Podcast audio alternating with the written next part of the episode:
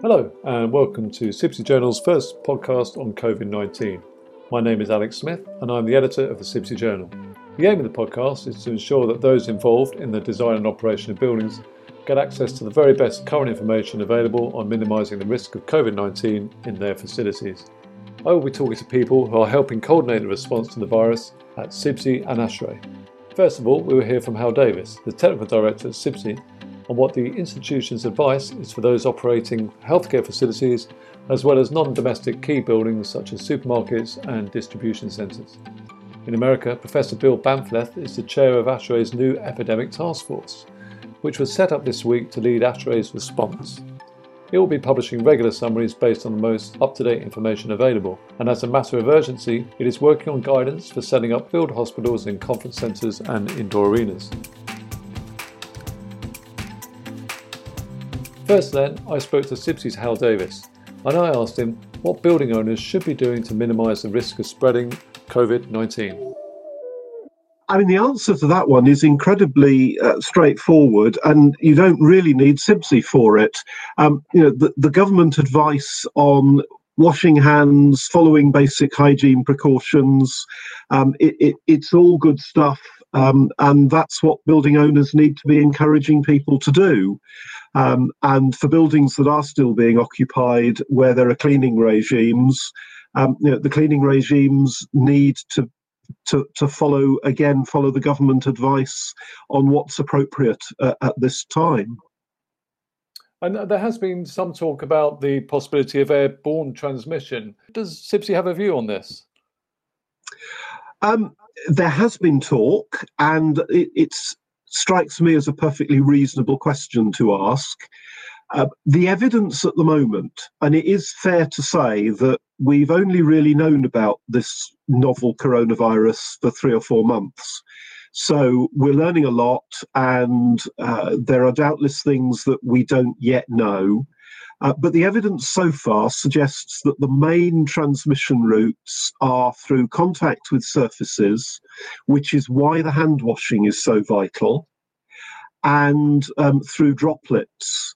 Um, if somebody coughs or sneezes and they're infected, um, then the expectation is that they're going to eject um, some viral material and it's likely to form droplets in the area around them. And you can begin to see where the two meter distancing comes from. Um, we don't know for sure that the virus um, won't travel more than two meters. It's not as likely to travel more than two meters as to be close to the patient. Um, we don't know for sure that it can't um, go airborne, but the early evidence suggests that they're not the things we should be most concerned about. Um, you know, people coughing and spluttering, um, if if they are infected, um, is going to be much more of a risk than an air conditioning um, or HVAC uh, system. And some of the some of the recommendations out there, particularly from REHVA, is to uh, ventilate buildings more more than you would normally as a precautionary uh, measure. Is that something you would you would agree with? Yeah, I think I would. Uh, you know, at the moment, we we we. I hate to go back to dear old Donald Rumsfeld, but we don't know what we don't know. Um, and um, turning recirculation off and having full fresh air through, um, it, yeah, it'll be a little less energy efficient, but um, at this time of year, it's not going to create a huge um, heating burden, um, and it's unlikely to do any harm. Mm. And of course, um, CIBSE does have a healthcare group, um, and I understand that they are putting together some um, some guidance and some advice. Is there anything in there that we particularly should be looking out for, or any any kind of guidance you could offer? Well, I think I've probably covered a lot of it already. Um, the, uh, the, the the CIBSE guidance is is on the website, and we also refer to some work that's been done at a European level.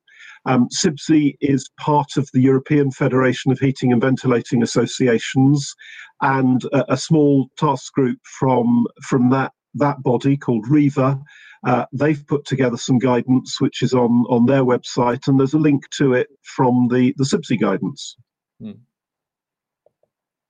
And I, I did read on the um, on the healthcare website, the CIBSE Healthcare Group, um, that HTM 03 was being updated, um, which is the health technical memorandum. I think is that for ventilation, if if I if I'm that that's right, Alex. That's the health technical memorandum on ventilation systems for healthcare buildings, um, and it is being revised.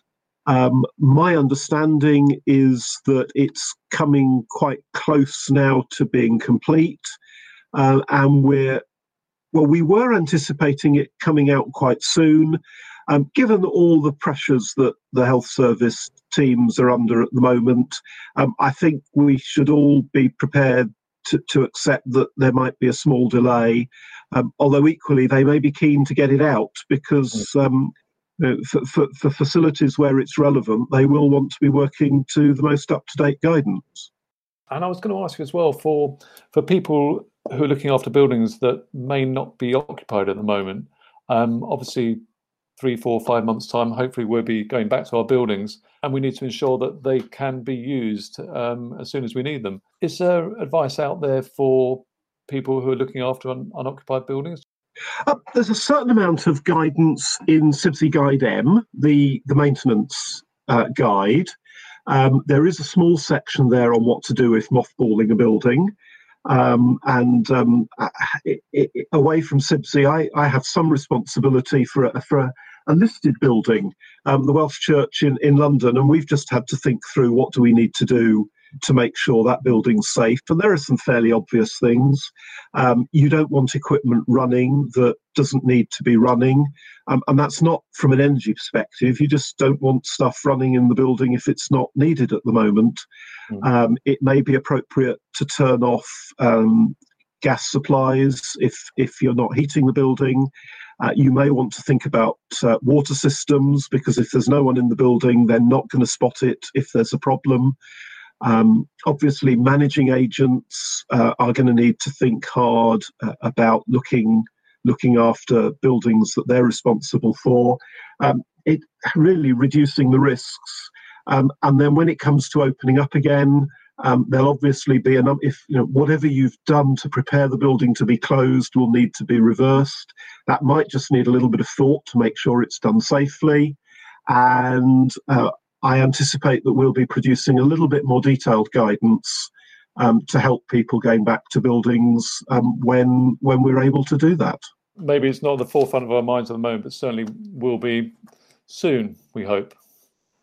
Well, yes. Um, although right now we don't really have a clear picture of how soon it, it might be. Um, and so, you know, in terms of building management, um, it, it's the old adage of um, hope for the best and prepare for the worst. Hmm. Um, and perhaps building managers do need to think, well, what if nobody can go back to the building for another three months? Yeah. Um, you know, have we got everything um, as under control as as we can? Well, thanks very much, Hywel. Um, and if anybody wants to look for advice and guidance from CIBSE, presumably go to the website at the moment go to the website because um, I mean we are we, there are things coming through on a daily basis. So um, we put up the the guidance yesterday from the Construction Leadership Council on site operating procedures for construction sites that are staying open. And version two came out this morning, um, so we've we've updated that already, I, I believe. Um, it's a very fast-moving field. We will try and keep the website as up to date as possible, and that that's our best means of uh, of keeping you posted. Yeah, so that'd be cibse.org slash COVID 19, and the CIBSE Twitter account will also um, give all the updates as well, won't it? I'm sure. I'm quite sure that our social media channels will be being kept up to date by by our marketing and, and communications team. Brilliant. Okay, thanks very much, Hywel, and until the next time. Indeed.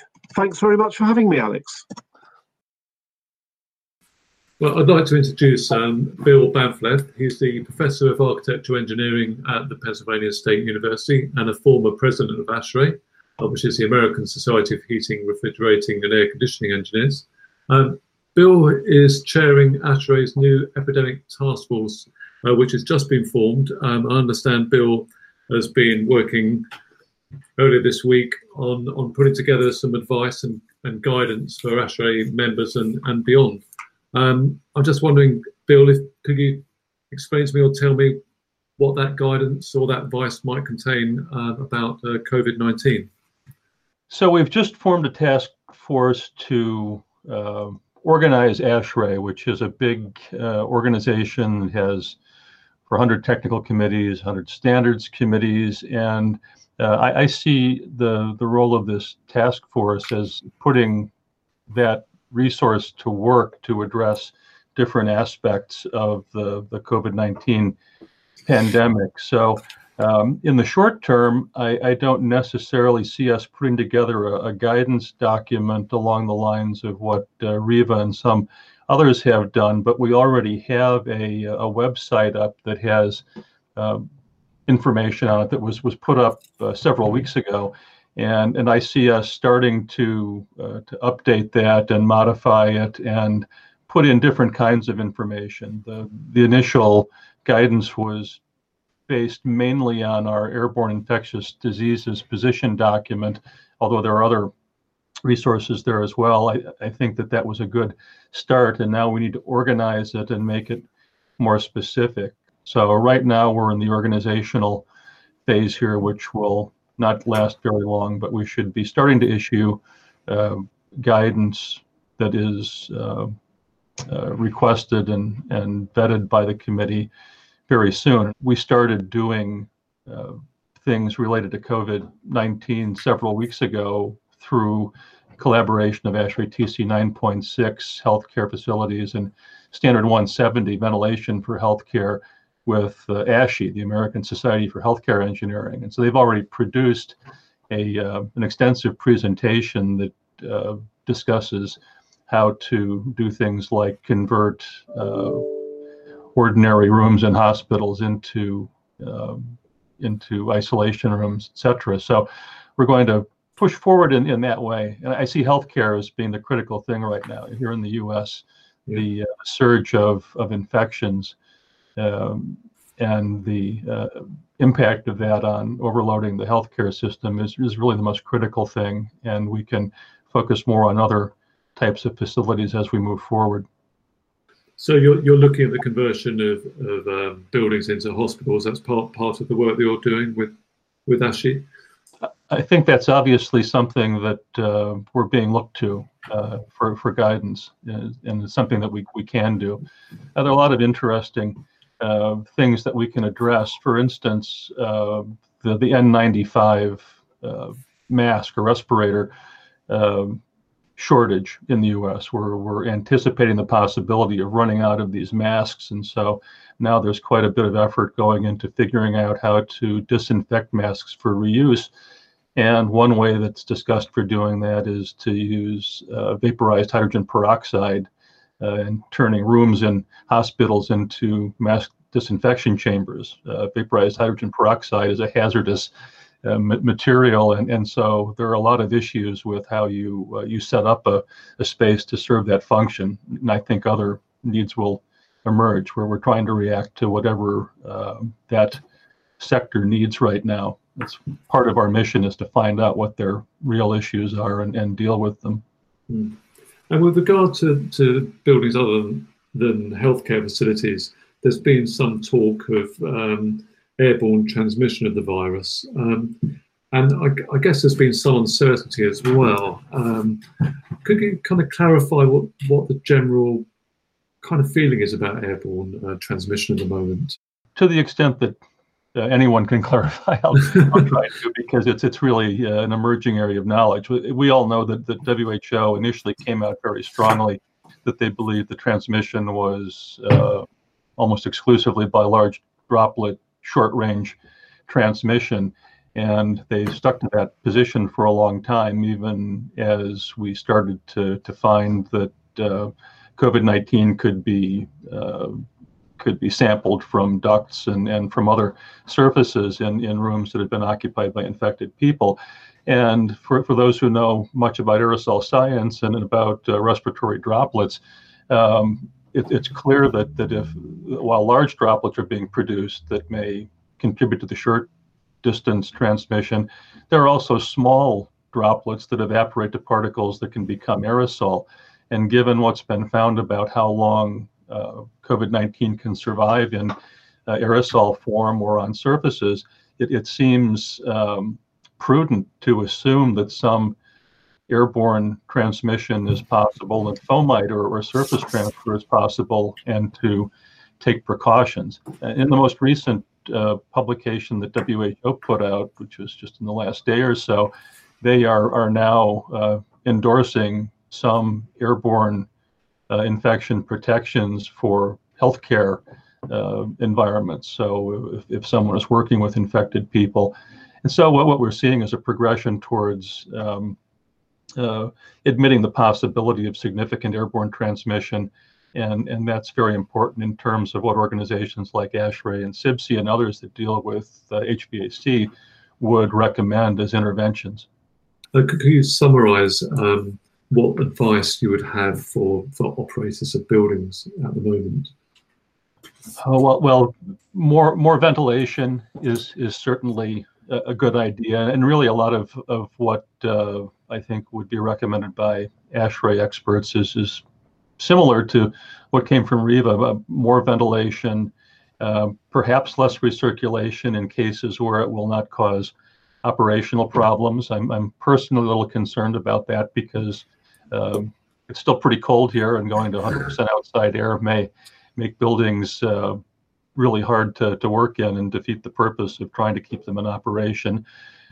Uh, certainly, if there are airborne particles, filtration could be helpful, whether it's centralized filtration in an air handling unit or whether it's a, a room air filter.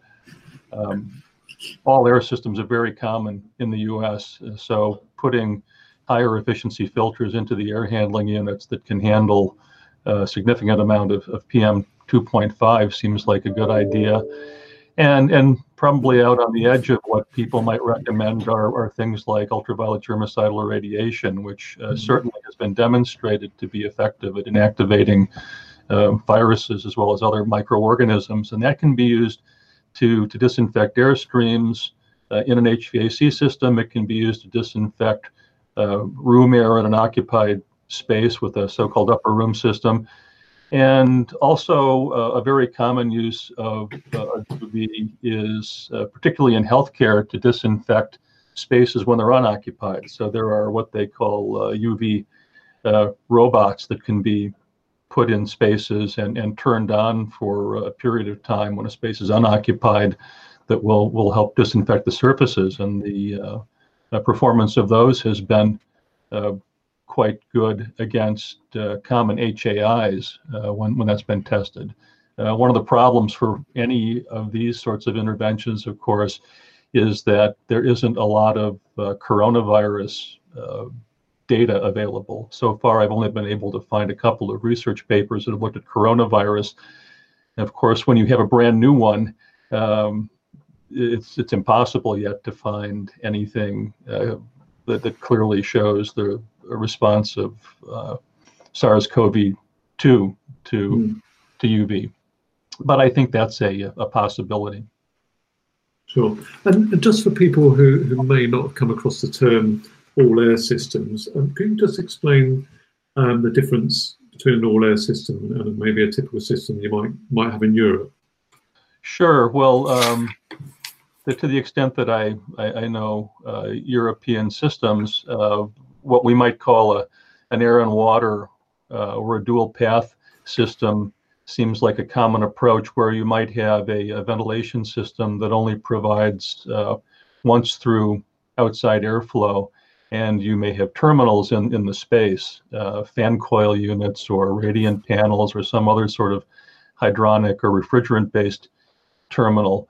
Um, in the US, uh, all air systems uh, are, are ones where, with a conditioned stream of air, you do all of the air conditioning. So it provides ventilation and it also provides all of the sensible heating and cooling and, and dehumidification. So those systems may circulate um, five, six times as much air as is required for ventilation perhaps uh, 70, 80% of the supply air to spaces is recirculated. Um, and so um, those sorts of systems, uh, if they go to all air mode, are bringing in a huge amount of outside air that the, the coils probably weren't designed to uh, to condition. But of course, the other thing is that they they also by by circulating those large air volumes, uh, not only have the capacity to distribute contaminants, but they also have the capacity to uh, put a lot of airflow through filters and through other air treatment devices. So there's some kind of trade-off there. If your uh, airflow is is once through, then filters that are in your um, ventilation system are not going to do anything to remove uh, pathogens or contaminants that are generated in the in the space. There's been some discussion about whether humidity and temperature affects the transmission of the virus. What is ASHRAE's view of this? Um, yes, and, and actually, this is something that's discussed in, in a fair amount of detail in the ASHRAE and uh, Airborne Infectious Diseases Position document. And, and the co- conclusion is not so different from what REHVA said. I, I, don't have it right in front of me, but I believe the REHVA guidance said something about there not being any need to change humidity set points or to put in um, humidifiers. And, and my reading of the justification for it was that there is not good evidence that elevated humidity will affect the uh, amount of time that uh, COVID 19 uh, the, the SARS-CoV-2 virus will remain active, and and that's that's one possible effect of humidity on on uh, infection risk. But another one is that um, it's believed on some evidence that uh, at low humidity, uh, mucosa, uh, nose and, and, and mouth will be dried out and may make them uh, better places for pathogens to deposit and more likely to cause a, an infection. So uh, there's the argument that at least some minimal level of humidity is is beneficial for for that reason. Um, the ASHRAE position document doesn't really endorse elevated uh, humidity uh, any more than the REHVA guidance does, but it it, uh, it does uh, note that other factor. And I, I think probably the the bottom line is that uh, extreme measures to to modify humidity aren't called for, um, mm. but there there may be a concern in some facilities, depending on climate, to provide a minimal amount of, of humidification. I, I, gathered from some of the comments that I've heard from from friends in uh, in, in Europe that uh, they just don't think humidity ever gets so low that it's an issue. But if you were in the northern U.S. in the middle of the winter and you didn't have a humidifier, you, you might be down to 20% or, or uh, lower relative humidity here. And so we tend to think of winter humidification as, as being more of a, a valuable and necessary thing in some cases until you get to really cold climates and then you get concerned about it again. When you go really far north and it's extremely cold, then you have a condensation problem to deal with when you yeah. to raise indoor humidity. So, so it's very regional, and that's one of the things that's coming out of these discussions, I think. Yes, it's, it's hard to apply the, the same guidance to every every climate, isn't it? Yes. Well, I, I think we're looking for the uh, uh, the quickest way to get reliable information out to uh, to the public and to target specific audiences. I, I think that's really our uh, our main goal as we compile more and more information and, and keep updating that. So I, I, think one of ASHRAE's strengths is how strong its uh, grassroots or local structure is. You know, we have uh, chapters all over the world that are uh, very active locally and that contribute wherever they are. And I, I see that as a, a, unique resource that we may be able to tap into because we have chapters in places where the epidemic, the pandemic mm-hmm. has been really hot and they're gaining experience by dealing with it that I think can be shared with others. I'd like to do yeah. that the first questionnaire uh, about what, what should ASHRAE do about the pandemic uh, came out on, on March 2nd. And at that time, there were had been six uh, COVID-19 deaths in the U.S. The uh, the committee was authorized to, to form on March 12, and there were 41 deaths at that point. And on the day we had our first meeting, we were at about 2,400. Hmm. So that's between March 2nd and, and March uh, 28th. So uh, things are changing rapidly, and the time to respond is is right now. I think uh, right now we have a lot of people sheltering in place who are wondering what they should do, and that, that's why I think it's important for the uh, the residential uh, sector in in ASHRAE uh, to to put forth some guidance and. Uh, they were meeting about this the day after the task force had its its first meeting. I, I saw that they had already been engaged by our, our uh, task force member in the residential area. So I think we're going to be seeing something there. In, in the nearer term, everyone is hoping to, to get back to work, restart the economy. And, and so uh, a few weeks or, or, or months down the road, uh, maybe the most important thing then is going to be how do we make sure that uh, the workplaces and, and uh, the, the shops that people are going into are as, as safe as they can be. Yeah.